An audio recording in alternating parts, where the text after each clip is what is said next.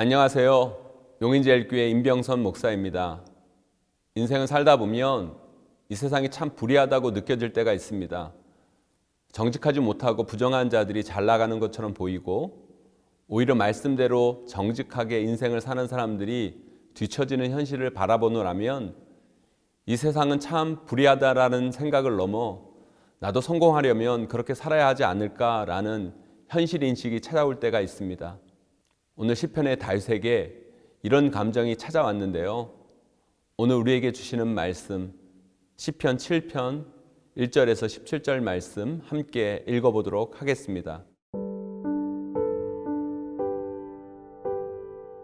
시편 7편 1절에서 17절 말씀입니다. 여호와 내 하나님이여 내가 죽게 피하오니 나를 쫓아오는 모든 자들에게서 나를 구원하여 내소서. 건져낼 자가 없으면 그들이 사자같이 나를 찢고 뜯을까 하나이다. 여호와 내 하나님이여 내가 이런 일을 행하였거나 내 손에 죄악이 있거나 화친한 자를 악으로 갚았거나 내 대적에게서 까닭 없이 빼앗았거든 원수가 나의 영혼을 쫓아 잡아 내 생명을 땅에 짓밟게 하고 내 영광을 먼지 속에 살게 하소서. 셀라 여호와여 진노로 일어나사. 내 대적들의 노를 막으시며 나를 위하여 깨소서. 주께서 심판을 명령하셨나이다. 민족들의 모임이 주를 두르게 하시고 그 위 높은 자리에 돌아오소서.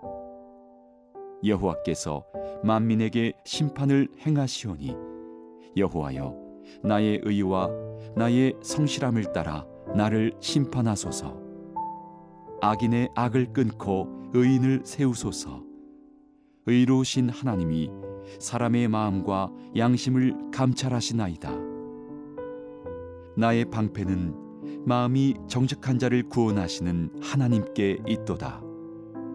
하나님은 의로우신 재판장이시며 매일 분노하시는 하나님이시로다. 사람이 회개하지 아니하면 그가 그의 칼을 가시며 그의 활을 이미 당기어 예비하셨도다. 죽일 도구를 또한 예비하시며 그가 만든 화살은 불화살 들이로다 악인이 죄악을 낳으며 재앙을 베어 거짓을 낳았도다.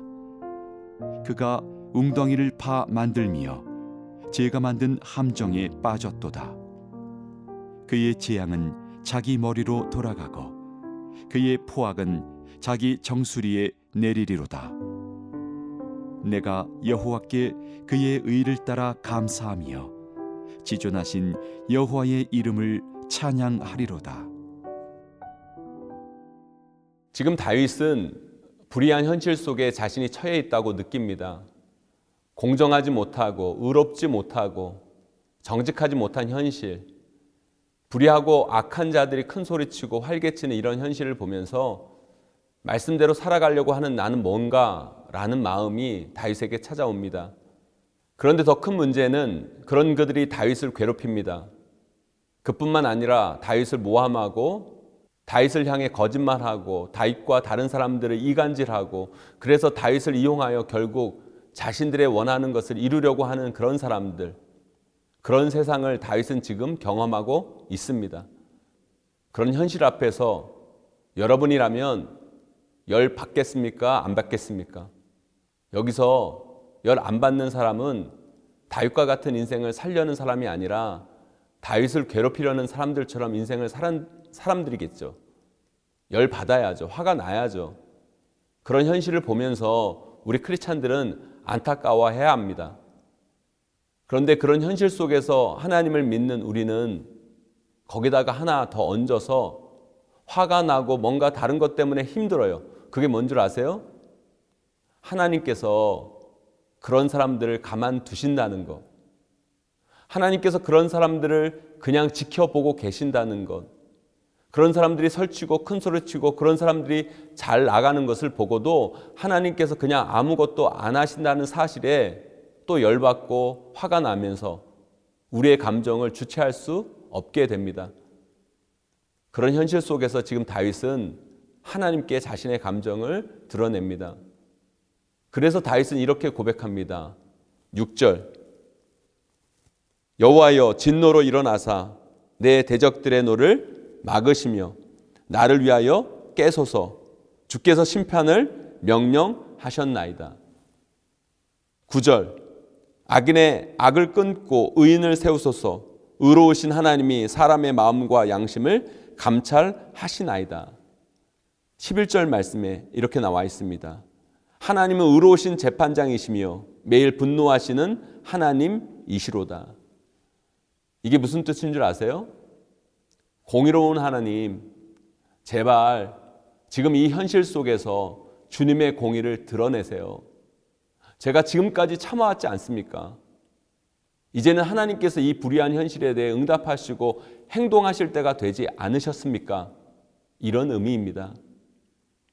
사랑하는 생명의 삶 가족 여러분, 인생을 살다 보면 다윗이 처한 상황에 우리도 놓일 때가 있습니다. 이와 똑같지는 않지만 비슷한 상황에 우리도 처할 때가 있습니다. 우리는 불의한 세상을 살아갑니다. 자신의 성공과 자신의 부를 지키고 자신의 문제를 덮기 위해서 부당하게 사람들을 괴롭히고 거짓을 꾸미고 사기를 치고 남에게 죄를 뒤집어 씌우면서 자기 살 궁리를 하는 사람들이 이 땅 가운데 참 많아요. 그런 사람들이 크리스찬이라고 하고 다니면 그게 더 화가 나는 일이죠. 그런데 그런 사람들이 잘 나가고 성공하고 풍요롭고 돈도 많아서 좋은 집에 살고 그럽니다. 그런 현실 속에서 때로는 우리가 다윗이 느꼈던 감정을 느낄 때가 있습니다. 그런 감정이 찾아올 때 우리는 어떻게 해야 될까요? 불의한 성공을 부러워하지 마세요. 부러우면 지는 겁니다. 솔직히 불의한 자들이 잘 나가는 것에 대해서 우리가 그렇게 분노하는 이유를 우리 깊은 내면 속에서 살펴보면 그 안에 부러움이 있기 때문입니다. 나도 그러고 싶다는 욕망이 우리 가운데 나도 모르게 자리 잡고 있기 때문입니다. 시편 4편 7절에 이런 말씀이 있습니다. 주께서 내 마음에 두신 기쁨은 그들의 곡식과 새 포도주가 풍성할 때보다 더한 아이다. 그들의 곡식과 새 포도주가 왜 풍성하겠습니까? 그들이 열심히 일해서 그랬겠습니까? 그들이 성실하게 땀 흘려서 그것들이 풍성하겠습니까? 그들은 이 땅을 살아가면서 남을 속이고 거짓을 임삼고 그래서 얻는 것들이라는 거예요. 그런 것들이. 그런 것들을 부러워하지 마라. 그런 것이 너희들의 마음에 두신 기쁨이 아니다. 우리의 기쁨은 불의로 얻는 기쁨이 아니라 하나님이 우리에게 주시는 기쁨이다. 그 참된 기쁨은 바로 평안이다. 세상 어느 것도 빼앗을 수 없는 평안이어야 한다. 이 평안이 우리 가운데 있어야 된다라는 것을 말하고 있는 것입니다. 사랑하는 생명의 삶 가족 여러분, 그런 것 부러워하지 마세요. 그건 성공이 아닙니다. 그건 잘 나가는 것이 아니라 오히려 멸망의 길입니다. 우리가 가져야 할 평안은 바로 하나님 말씀대로 사는 자에게 주어지는 기쁨이고 하나님 뜻대로 정직하게 사는 자에게 주어지는 축복인 겁니다. 거기에 참된 평안, 참된 행복이 있습니다. 그 은혜와 축복을 누리시는 저와 여러분들이 되시기를 소망합니다.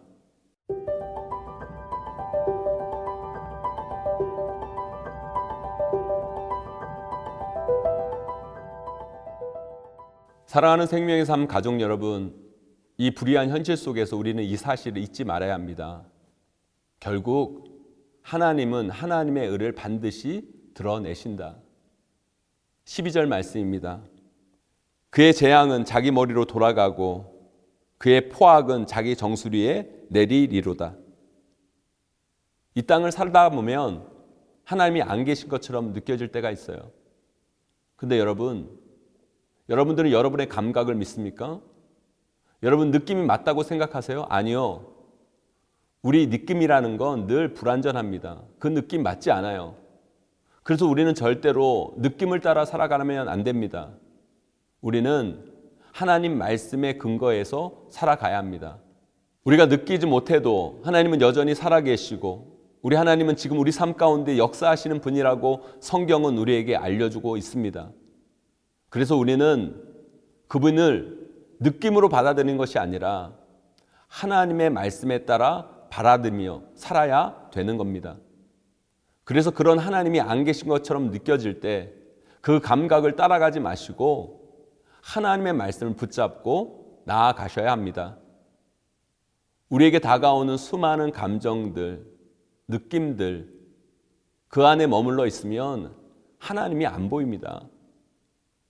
지금도 우리가 이 코로나 사태를 살아가면서 우리에게 다가오는 수많은 감정과 느낌들이 있잖아요. 하나님에 대한 의심, 하나님에 대한 불신앙, 하나님의 전능하심에 대한 회의. 그런데 저는 확신합니다.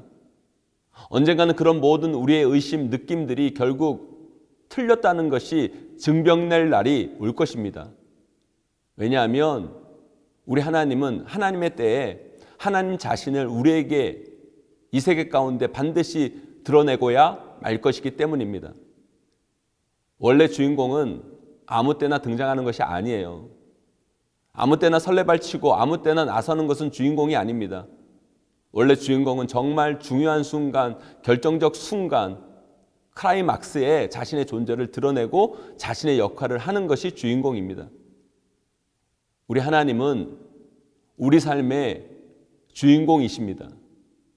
우리 하나님은 이 세상의 주인이세요. 반드시 그분이 나타날 크라이막스, 그날이 분명 우리에게 올 것입니다. 분명히 그분이 모든 얽히고 설킨 매듭을 풀어서 우리 삶의 절정을 이루실 날이 우리에게 찾아올 겁니다. 우리는 이 불의한 세상, 거짓과 속임수가 난무한 이 세상 속에서 결국 정의가 승리하고 하나님의 뜻이 성취할 날이 올 것임을 잊지 말아야 합니다. 사랑하는 생명의 산 가족 여러분, 아무리 이 땅에 불의한 판을 치고 거짓과 속임수가 난무한다 할지라도 그렇게 사는 자들이 잘 나가고 성공하고 부를 얻는 것처럼 보인다 하더라도 끝까지 하나님을 믿으세요. 그분을 신뢰하고 그분을 의지하세요. 그분이 모든 것을 풉니다. 그 모든 잘못된 매듭을 풀 날이 반드시 오고야 말 것입니다. 지금 우리는 알 수 없지만 하나님이 그분의 의를 드러내고 그분이 모든 매듭을 푸셔서 반드시 우리를 깨닫게 하실 그날이 우리에게 찾아올 겁니다. 여러분의 느낌, 감각을 따라 살지 마시고 하나님께서 그분의 의를 반드시 이 땅 가운데 드러내신다는 하나님의 말씀을 붙잡으세요. 반드시 하나님은 그분의 의를 드러내실 겁니다. 그 하나님을 신뢰하며 끝까지 주님을 의지하며 살아가는 저와 여러분들이 되시기를 주님의 이름으로 축원합니다.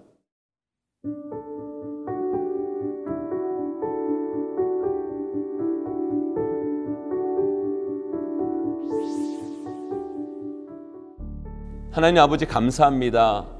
이 불의한 현실 속에서 불의하고 정직하지 못한 자들의 성공을 부러워하지 말게 하옵시며 반드시 하나님의 때에 하나님께서 하나님의 의를 드러낼 날이 있음을 믿고 묵묵히 하나님 말씀대로 정직하게 성실하게 주의 길을 가게 하옵소서. 예수님의 이름으로 간절히 기도합니다. 아멘.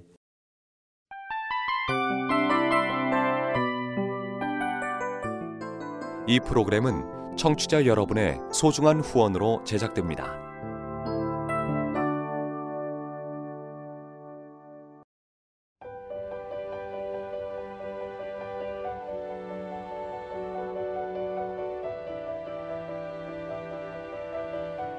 세상에는 수많은 교회들이 있지만 더 깊이 있는 말씀 강해를 찾기 위해 크기로만 교회를 선정하지 않습니다.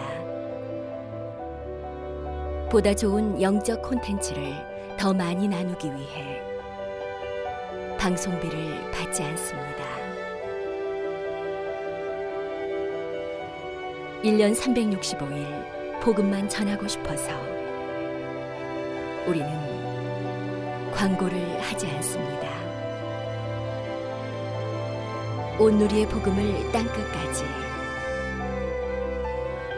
CGN TV와 함께 땅끝 선교사가 되주세요